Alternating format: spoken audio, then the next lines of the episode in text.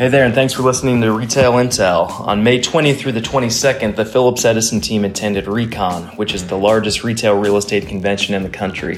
We hosted hundreds of meetings in our booth in just three days and managed to close on a few deals along the way.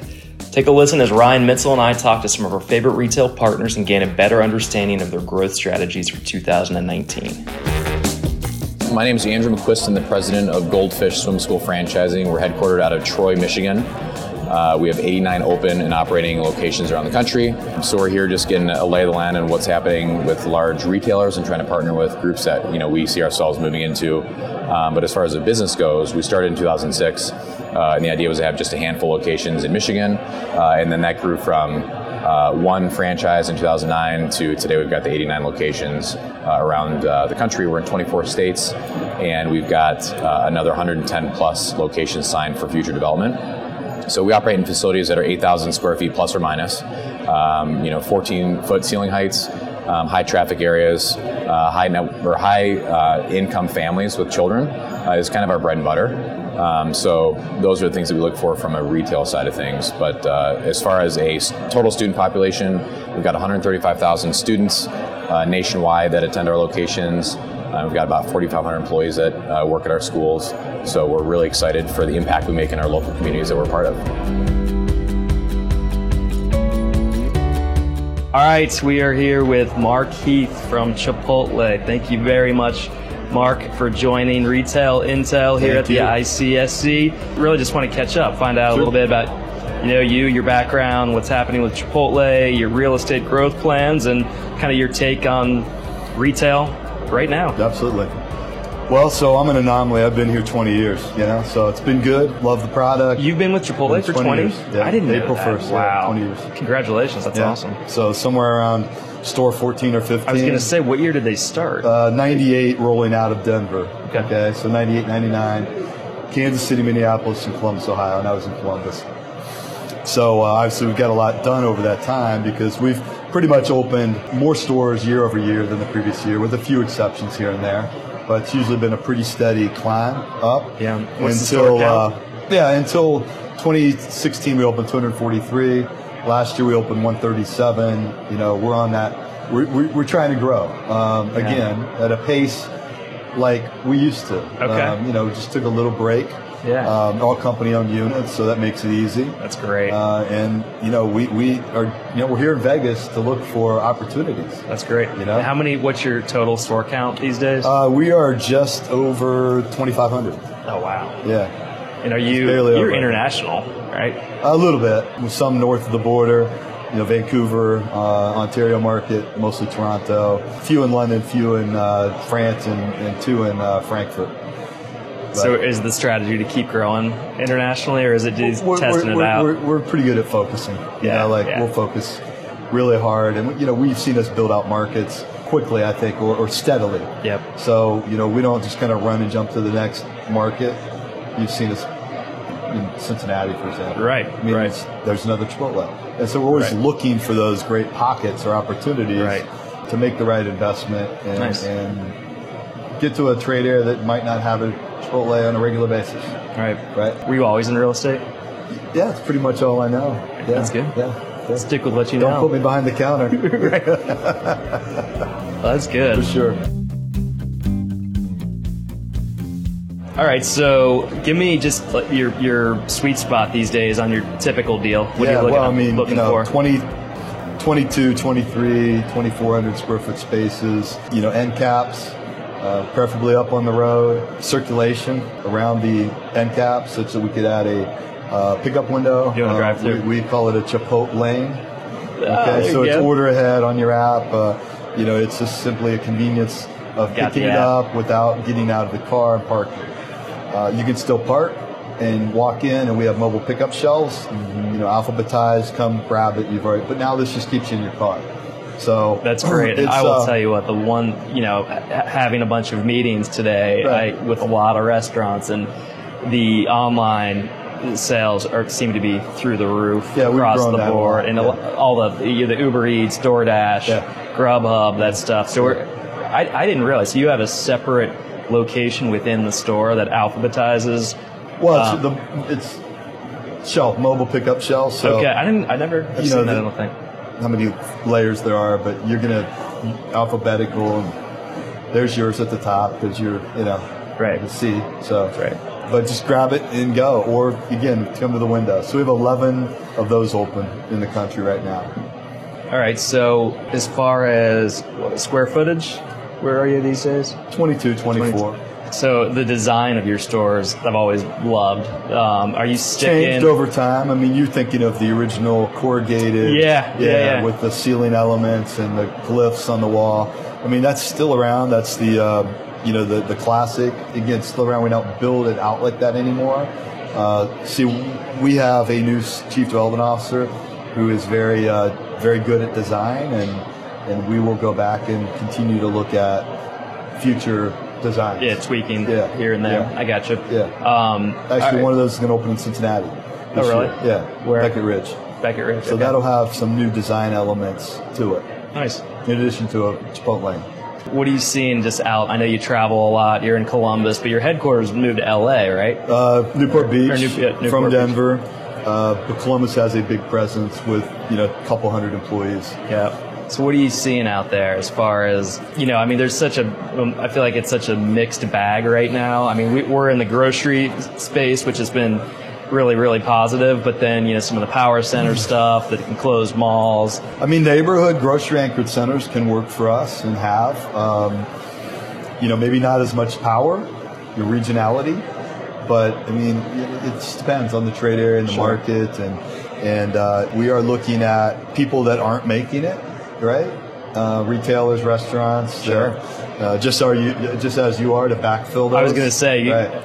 So we're happy to take that phone call. And yeah, I got so, you. Yeah, no, we love, you know, I'm looking at your site plan here. I'm like, hey, call us if one of those guys, you know, yeah. uh, doesn't renew their lease or, or uh, sure. you know, wants to close close up shop. But that's the way it's always been, right? Someone yeah. ends up calling it quits and someone new comes in. Right. So, well, good deal. No, I really appreciate right, just you. the the relationship and all the uh, information that you've helped me out with. So. Um, have a great show, man. All right, really appreciate it. Thanks. Yeah. Hi, I'm Wade Laufenberg. I'm the V P of Real Estate and Construction for Bealls Outlet, Burkes Outlet, and home-centric. We are currently in fifteen states with four hundred fifty stores, uh, including uh, about a half a dozen with the Phillips Edison company, who's been a good landlord for us. Coming in the future, we're going to ramp up our expansion. Next year we plan to open forty stores and fifty stores a year after that. We're going to be doing that with Bealls and Burkes Outlet. We're going to be expanding our home-centric. We're going to be partnering that, those two concepts together and opening combination stores as well. And we're going to do that not only in our fifteen states, but we're going to uh, increase our geographic footprint and enter into some new states in the coming years. We're here with Ellie Mansdorf with Blink Fitness. Uh, you want to just tell us a little about yourself and who you are, and uh, tell us a little about, bit about Blink. Sure, thanks Ryan. I am our V P of Strategic Real Estate over at Blink Fitness.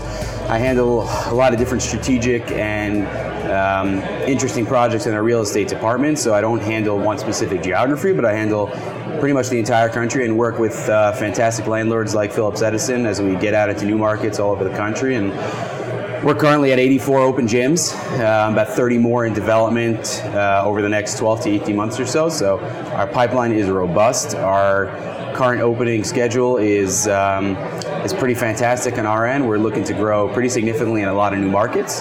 Um, we're in pretty much all of the major markets around the country right now: New York, New Jersey, Philly. Uh, we're going to open our first couple in Miami. We have Dallas and Houston opening this year.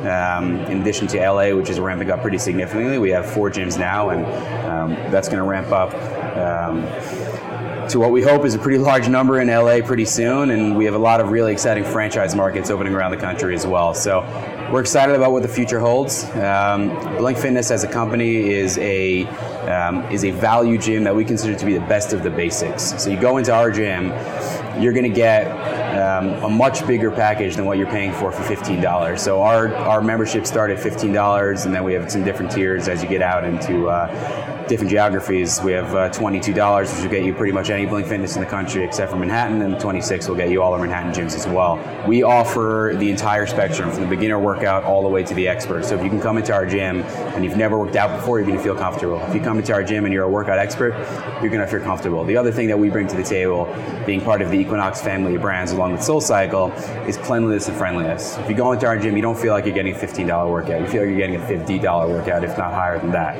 That's what we bring to the table. That's that's what our customers feel. Our customers feel part of a community. One of the unique parts of um, of our gym concept is that majority of our employees in the gym are part of the communities that they are, that our gyms are in. So they live in those communities, they feel the communities. Who come into our gym, you know the customers that are there, you know the members that are there every morning, every rush hour. Some like some like unlike some of our other competitors, we don't want you to sign up for the gym and then not come. We want you to come to the gym two, three times a week. We want you to feel like you're part of the Blink family, just like any of us, just like any of our employees do. You know, they, one of the one of the cool things about our office and, and our gyms around the country is that our employees, we all work out in Blinks. We don't go to the gyms that are near us. We go to, we go to the gyms. We want to be in our gyms. We feel comfortable in our gyms. It's it's a family atmosphere. That's what we love. And as we get out into the country, we get out into the rest of our new markets, the Midwest, the Southeast, we're going to bring that family feel. We're going to bring that Equinox pedigree. We're going to bring that Blink pedigree to a lot of new markets, and we're really excited about that. That's awesome. Thanks for that pitch. How about uh, site requirements? What size space are you going in? Yeah, one of the one of the cool things about uh, Blink is that we come from the Northeast, and our base is in Manhattan. That's where our home offices are. So we started. Um, we pretty much started our gyms in New York City, and when you're dealing with New York City real estate, you got to be creative. So we have some really, really, really great funky spaces out in New York City, some below grades, uh, some three stories, some old bank buildings we've taken over. So our size requirements vary based on market, but uh, generally we're about fourteen to fifteen thousand square feet. We typically look for about twelve and a half foot ceiling heights. Um, we're pretty flexible with our frontage requirements. One of the main things that we look for in our gyms is accessibility and visibility. We want to make it as easy as possible for our customers to get to the gym. Like I said, we want people to come to the gym multiple times a week. When we go into our real estate committee, the first question we ask is how easy is it for our customers to get to this gym? That's our number one, that's our number one question. How easy is it for our members to work out? All right, welcome Mike Legazzo with Little Caesars. He handles the entire Western Uh, corporate division for them and has been with them how long now? Tell us a little bit about yourself. Been there five weeks. Uh, thank you, Mike, for okay. inviting me on. Five weeks, nice. Very glad to be here. After three years with a small spe- specialty grocer in Southern California, um, Little Caesars. Which grocers? Aldi. Oh, you were nice. Okay. Helped with their Southern California expansion. Okay. I was invited to help out Little Caesars. They have an existing footprint of fifty-five hundred. They're the third largest pizza provider, but they like my food and beverage expertise. Nice. fifty-five hundred locations? Right uh, globally. Globally, wow. Yes, sir. That is, that is excellent. I, and I know you're active on social media, right? Are you big uh, link, LinkedIn or Twitter or Instagram? What's your preferable platform? Mostly Twitter, but everything sort of migrates to LinkedIn in a more formal context. But sure, initial contacts and networking occurs on the more open source mediums like Twitter and Instagram. How many followers do you have? Last count, a little over twenty thousand. Are you serious? Well, it's that is great. Truthfully modest compared to how other folks have taken off. Oh, wow. Very cool. How do you use social media with your career and with Little Caesars? Are you? What do you find helpful? Initially, I was actually using it for grad school. And I found that the research I was able to pull up was more current than mainstream channels. And that's what got me into the, the whole category. However, I use it to build platforms of relationships, either to accelerate my career. Um, I spend a lot of time helping more junior folks accelerate their careers, uh, making the right connections. But for my professional life, I use it to bring brands to a new market, or just build brand awareness in an existing portfolio at that's the end of the cool. day. Yeah.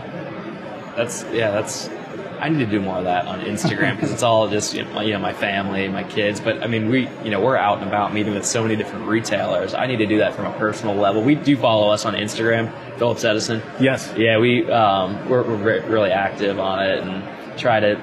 We have a, an entire emerging trends group that I help manage, and so we're out, you know, meeting with these up and coming retailers all over the place, and try to post good stuff. So what's the latest with Little Caesars? Pizza, pizza. It's uh, surprisingly, I think, third only to Coca-Cola and McDonald's in terms of brand recognition. That particular tagline, or pizza, pizza. Really, I didn't know that. Okay. I was surprised too, and uh, that's globally and not just the U S. But we've got a new format we're introducing here at I C S C Recon. Feel free to stop by in South Hall, of course. Sure. Happy to provide more information. But in terms of sales volume, we're actually outpacing three of the top competitors. Okay. Which I did not know until I signed on with the company. Wow. But um, all right, is this uh, volume per store? Are you saying overall? Or just overall sales? Wow. Yes, okay. For the brand, both U S and globally. Okay. I can assume who your competitors are: Domino's, Pizza Hut, yes. Primarily Papa John's. Yes. Okay. As far as the new, you know, the trend, like the wood-fired pizza trend, Blaze Pizza, Mod Pizza, those types of concepts, how has that, you know, adversely affected you, do you think, or has it helped in any way? I don't have any data to support it, but in terms of our current market share and, and whatever existing trends, I'm not aware of an impact, simply because we're targeting different customer bases. Yeah. But consistently throughout each brand, there's always an aspirational sort of purchase, whether it's food and beverage or any customer-facing product or service. And one strategy that has worked since inception is more for less. What do you mean by that? So it's not so much a function of the price point, but what you get for what you pay. Yeah, I mean, you're getting two pizzas, right? Exactly. That's true. The, the five dollar hot and ready, and also the pizza pizza promotion that's been in, uh, been in place for a while, since the eighties. But no matter the product or service, and no matter the tier and the demographic profile, more for less appeals to both the high end of the spectrum of the demographic profile and lower spectrum. Whether you're paying for gourmet ingredients at a premium price point, if you're getting more than, uh, say, what a competitor's offering is, that could translate into more for less. But uh, if you're in a value position, having a very accessible price point and getting more in terms of quantity and quality. Yeah. To oversimplify it. That's great. And tell me a little bit about just your strategy as far as like your sweet spot on a on a typical real estate deal for you. Without getting into the proprietary information, of course, dense population, demand drivers, which are pretty universal for food and beverage, being on the going home side of an intersection, being in the retail corridor where other food and beverage concepts already exist in a mature market. Okay. Rather than, say, a proposed or developing trade area. And we seem to do well in the middle market, obviously not the affluent trade areas. What about square footage? Currently, fourteen hundred to sixteen hundred square feet. Okay. And drive-thrus are, of course, very attractive. I didn't know that. I don't know if I've ever seen a Little Caesars with a drive-thru. That's cool. Okay. So you're doing end cap, preferably, I guess. Ideally, or freestanding. Okay. Yes. Will you go in line? Yes. So you will go in line, prefer, prefer end cap, fourteen, sixteen hundred square feet. You've got a lot of those spaces, so. You've um, got a strong portfolio. I've been following Phillips Edison even before I met some of your peers. Yeah. And uh, you always have strong grocery anchored assets. And you have a clear strategy of extracting as much value out of the trade area right. as possible in a sustainable way. Uh, yeah, no, I appreciate it. That puts a wrap on Vegas for two thousand nineteen, but it doesn't end there. Now time for the follow-up. Thanks to all of our retail partners who participated in the episode, and check back for more retail intel, which will be out very soon. Thanks.